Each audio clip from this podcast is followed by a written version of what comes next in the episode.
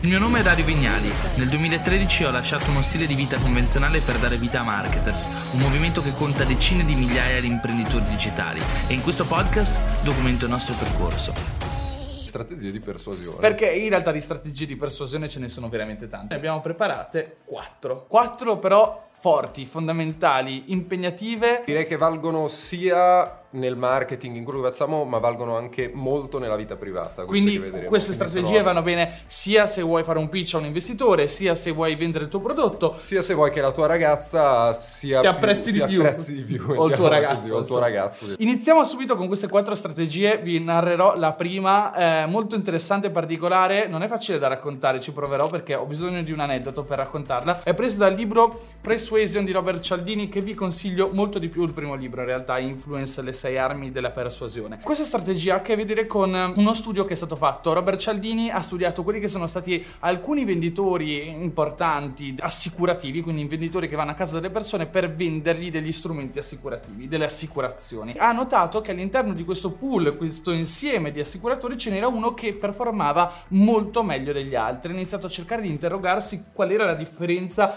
tra questo assicuratore rispetto agli altri e andando sul posto con lui e cercando di studiare il suo comportamento ha notato che c'era un unico elemento che differiva dalle strategie degli altri assicuratori. Qual era? Allora, partiamo dal presupposto che tutti questi assicuratori seguono circa sempre la stessa metodologia. Vanno a casa delle persone, si siedono davanti alla famiglia e iniziano a parlare un po' del più e del meno, perché questo è importante, no? Come quando non conosci una persona, esci con una ragazza o un ragazzo, ti siedi al tavolo e inizi a parlare un po' più del meno. E questo dovrebbe aiutarti a empatizzare. Poi eh, fanno fare una sorta di test per comprendere quello che è il pacchetto assicurativo più adatto a loro e poi provano a vendergli e quindi a narrargli il prodotto. Ecco, questo assicuratore faceva una cosa completamente diversa. A un certo punto, inspiegabilmente, durante il test, diceva: Vi lascio un attimo qua a fare il test. Posso per caso uscire di casa che mi sono dimenticato una cosa in macchina. Usciva, andava in macchina, tornava, si risedeva e riprendeva la stessa conversazione che aveva lasciato lì e che comunque anche gli altri assicuratori facevano. Eppure aveva dei risultati molto più alti. Da cosa dipende questo? Dipende dalle azioni, dalle etichette che diamo alle persone sulla base delle azioni che fanno. È importante saper persuadere con le parole, ma è ancora più importante far sì che siamo, di essere in grado a persuadere con le azioni. E questo assicuratore,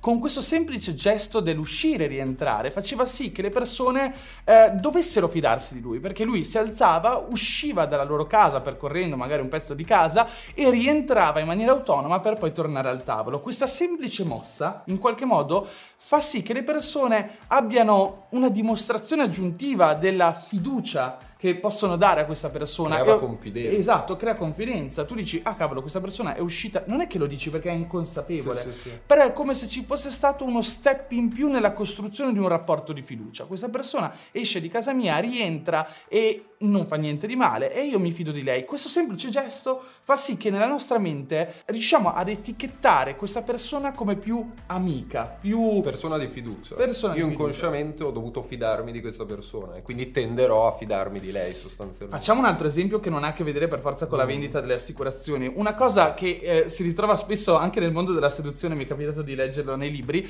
volendo o non volendo ci sono delle casistiche in cui una delle due persone dimentica nell'auto dell'altro uh, un oggetto personale, una sciarpa, un pezzo di biancheria intima magari, no?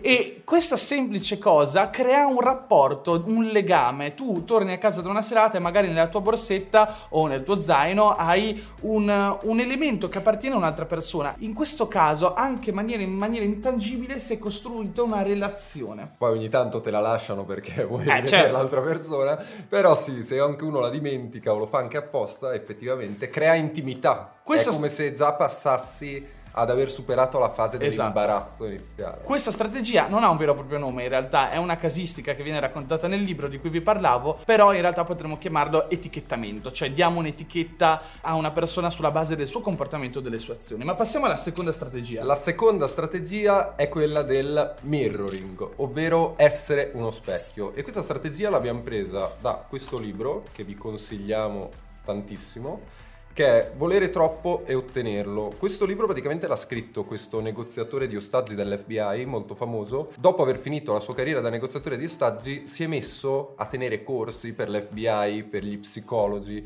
su come effettivamente si potevano persuadere le altre persone, su come si creava empatia con le altre persone, perché nella sua carriera aveva testato centinaia e centinaia di volte queste tecniche e avevano sempre funzionato. E la prima strategia che porta, che secondo me è la più bella per quanto è semplice, è la tecnica del mirroring, che anche lui dice è assurdo che un, una cosa così semplice funzionasse come per magia. E la tecnica del mirroring sostanzialmente in cosa consiste? Da, Cons- mirroring in inglese specchio. Specchio, sì, infatti è essere uno specchio, potremmo chiamarla. Consiste nello specchiare il comportamento dell'altro, sia fisicamente sia verbalmente. Questa in realtà è una cosa che, di cui ogni tanto ho sentito parlare anche dalla PNL, però in modo... Sì, la PNL lo chiama ricalco. Lo chiama ricalco, però non lo spiega secondo me bene come viene spiegato in questo, in questo frangente.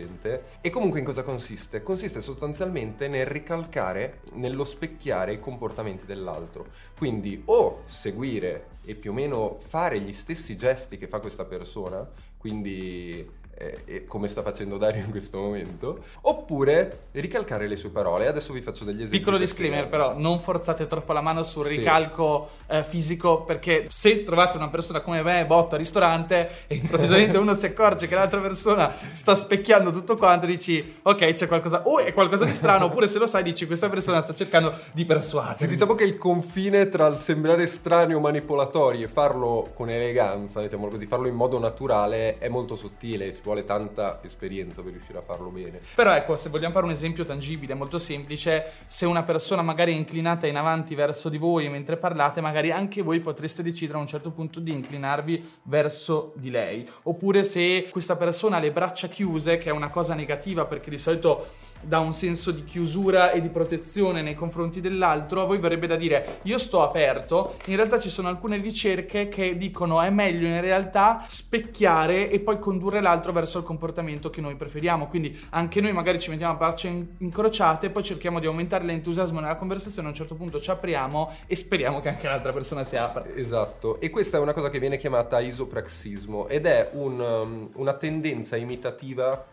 degli esseri umani. Noi tendenzialmente già dall'antichità abbiamo sviluppato questa tendenza a imitare i comportamenti di chi, è vicino- di chi ci è vicino perché questa cosa crea conforto, ci aiuta a empatizzare con le persone, ci aiuta a entrare in sintonia, ci dà conforto, ci fa sentire più simili. Anche perché impariamo per mirroring, cioè noi quando siamo bambini impariamo Per e ci, ci conduciamo nel percorso della vita per imitazione nei confronti delle persone a noi care, no? E infatti possiamo dire che è una cosa radicata proprio nella nostra biologia, questo ed è per questo che funziona così tanto. E secondo me la cosa molto interessante, oltre che quella fisica, che forse è la più facile, è quella verbale. Per farvi un esempio, per farvi capire cosa intendo, immaginate che stiate litigando con la vostra ragazza o il vostro ragazzo e che la vostra ragazza o il vostro partner vi dica non mi sento capito da te, mi sento trascurata. Anziché rispondere dicendo ad esempio non è vero, ti stai sbagliando, io faccio di tutto per te, Che crea un contrasto e che un crea un litigio. muro, esatto, perché ci stiamo dividendo. La cosa invece più intelligente che potrei fare è fare il mirroring e quindi rispondere semplicemente "Ah, non ti senti capita da me?" E solitamente la si accompagna a una pausa subito dopo. Sì, tipo non ti senti capita da me, ti senti trascurata? Pausa. Abbiamo semplicemente ripetuto quello che lei ci ha appena detto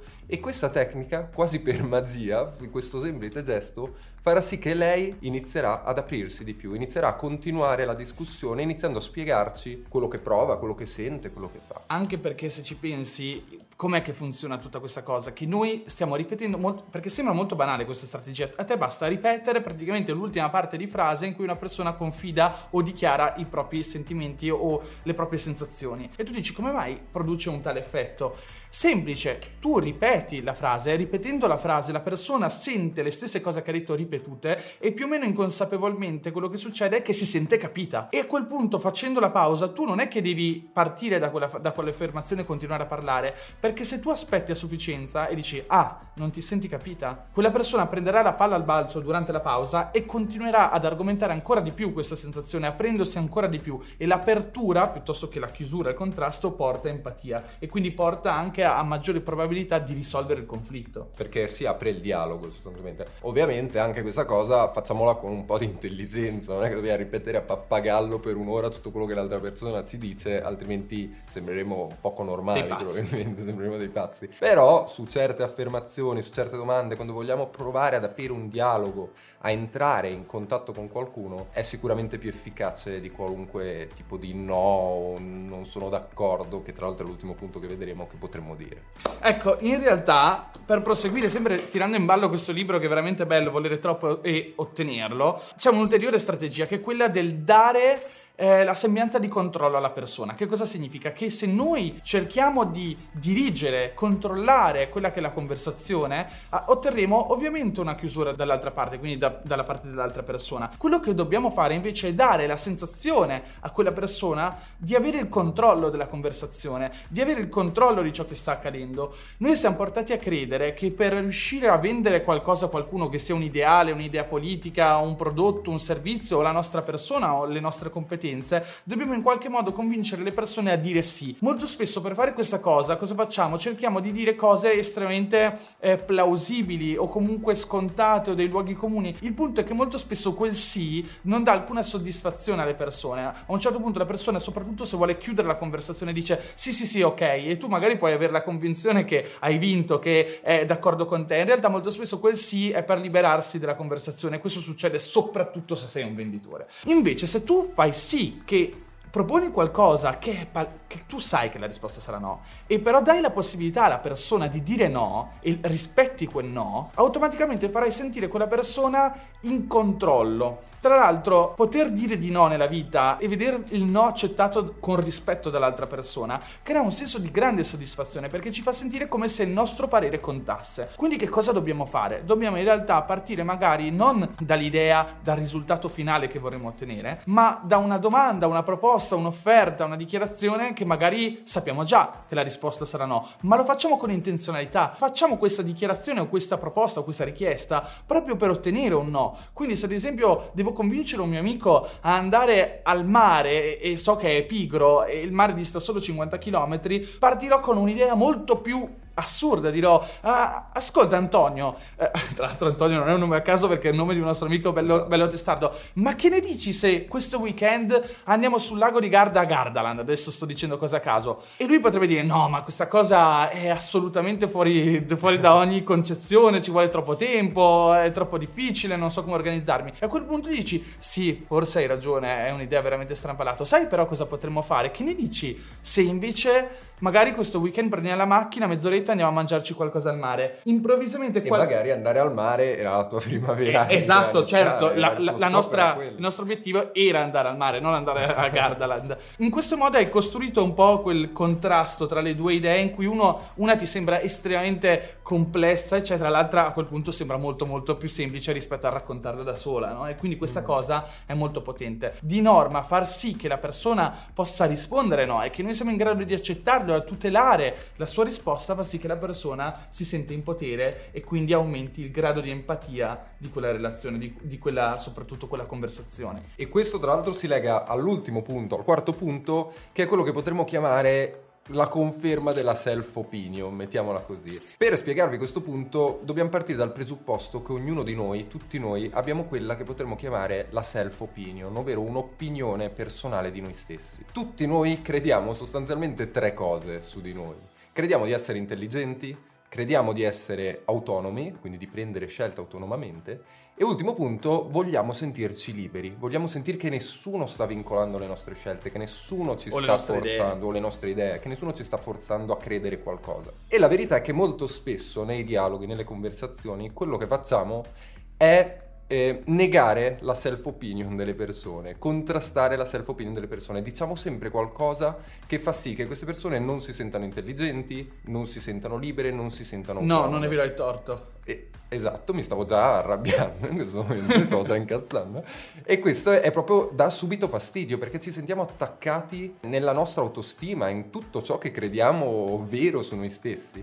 Quindi come si fa? Ogni volta ricordiamoci queste tre cose, ricordiamoci co- che le persone più di tutto vogliono sentirsi intelligenti, vogliono sentirsi ascoltate e vogliono sentirsi apprezzate. Vogliono sentire che gli altri approvano e apprezzano la loro opinione, le loro idee, quello che dicono. Quindi se noi adesso, se Dario fosse un negazionista in questo momento... Il non... Covid non esiste. Esatto, io non sono d'accordo con questa opinione, potrei agire in due modi. Il primo è dirgli non è vero, non capisci niente, il Covid esiste, eccetera. Ovviamente gli sto dando dell'idiota sostanzialmente, gli sto dicendo non sei intelligente, le tue opinioni non valgono niente, eccetera. Sto distruggendo la sua self-opinion. Altra cosa, potrei mantenere la sua self-opinion neutra, quindi non confermarla e non negarla, non dico niente, rimango indifferente alla sua affermazione e anche questo non funziona. Oppure Cerchiamo di ricalcarla. cerchiamo esatto di trovare un punto d'accordo, cercare di accordarci su qualche punto con lui, in modo da far sentire che le sue opinioni hanno un valore. E ad esempio potrei farlo in questo modo, potrei dirgli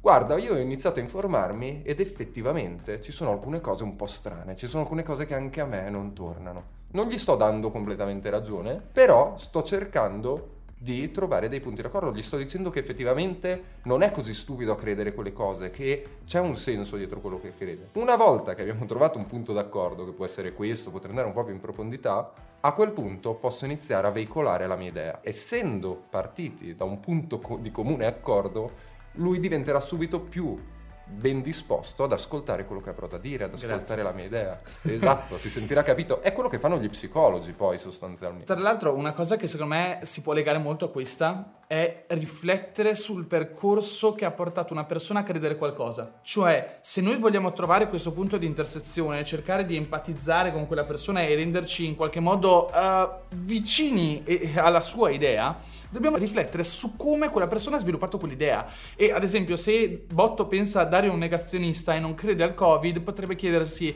come è arrivato a credere che il Covid non esiste. E ragionando su questi dettagli, può iniziare a comprendere che lui può fingere di aver seguito la mia stessa strada o comunque di, di comprendere la- il percorso che mi ha portato a queste idee, ma a un certo punto ricalcare quel percorso ma offrire un punto di vista diverso. Cioè, è vero Dario, anche io ho seguito delle notizie che mi hanno fatto riflettere sul fatto che ci sono delle stranezze, caspita. Cioè, sembra effettivamente che comunque i casi aumentino a dismisura senza che ci sia un reale senso sul come aumentino. Perché in alcune regioni sì e in altri- altre regioni no? Perché in alcuni luoghi del mondo sì e altri luoghi no? Ma hai visto la Svezia che sembra che non abbia casi? Botto mi risponde che se tu guardi i dati della Svezia noti anche che c'è ovviamente una popolazione molto più, più piccola, non dobbiamo, non dobbiamo ragionare in termini quantitativi, ma andare a vedere qual è il rapporto tra abitanti, numero di abitanti e quelli che invece è il numero di malati. Allora vedete, ricalcando un po' quello che è il percorso e quindi dire è vero, l'ho seguita anche io questa strada, ma ti offro comunque un punto di vista che poi ho trovato successivo che mi ha aperto gli occhi, non è più uno scontro, ma è una riflessione condivisa che porta entrambi Facendo vedere comunque che entrambi siamo partiti dalle stesse ricerche, che abbiamo un background condiviso in qualche modo. È sempre la ricerca dell'insieme di intersezione che conta quando vogliamo costruire una relazione o un rapporto empatico. E oltretutto, secondo me, anche fare questo sforzo di immaginazione, di capire cosa ha portato qualcuno a credere in qualcosa,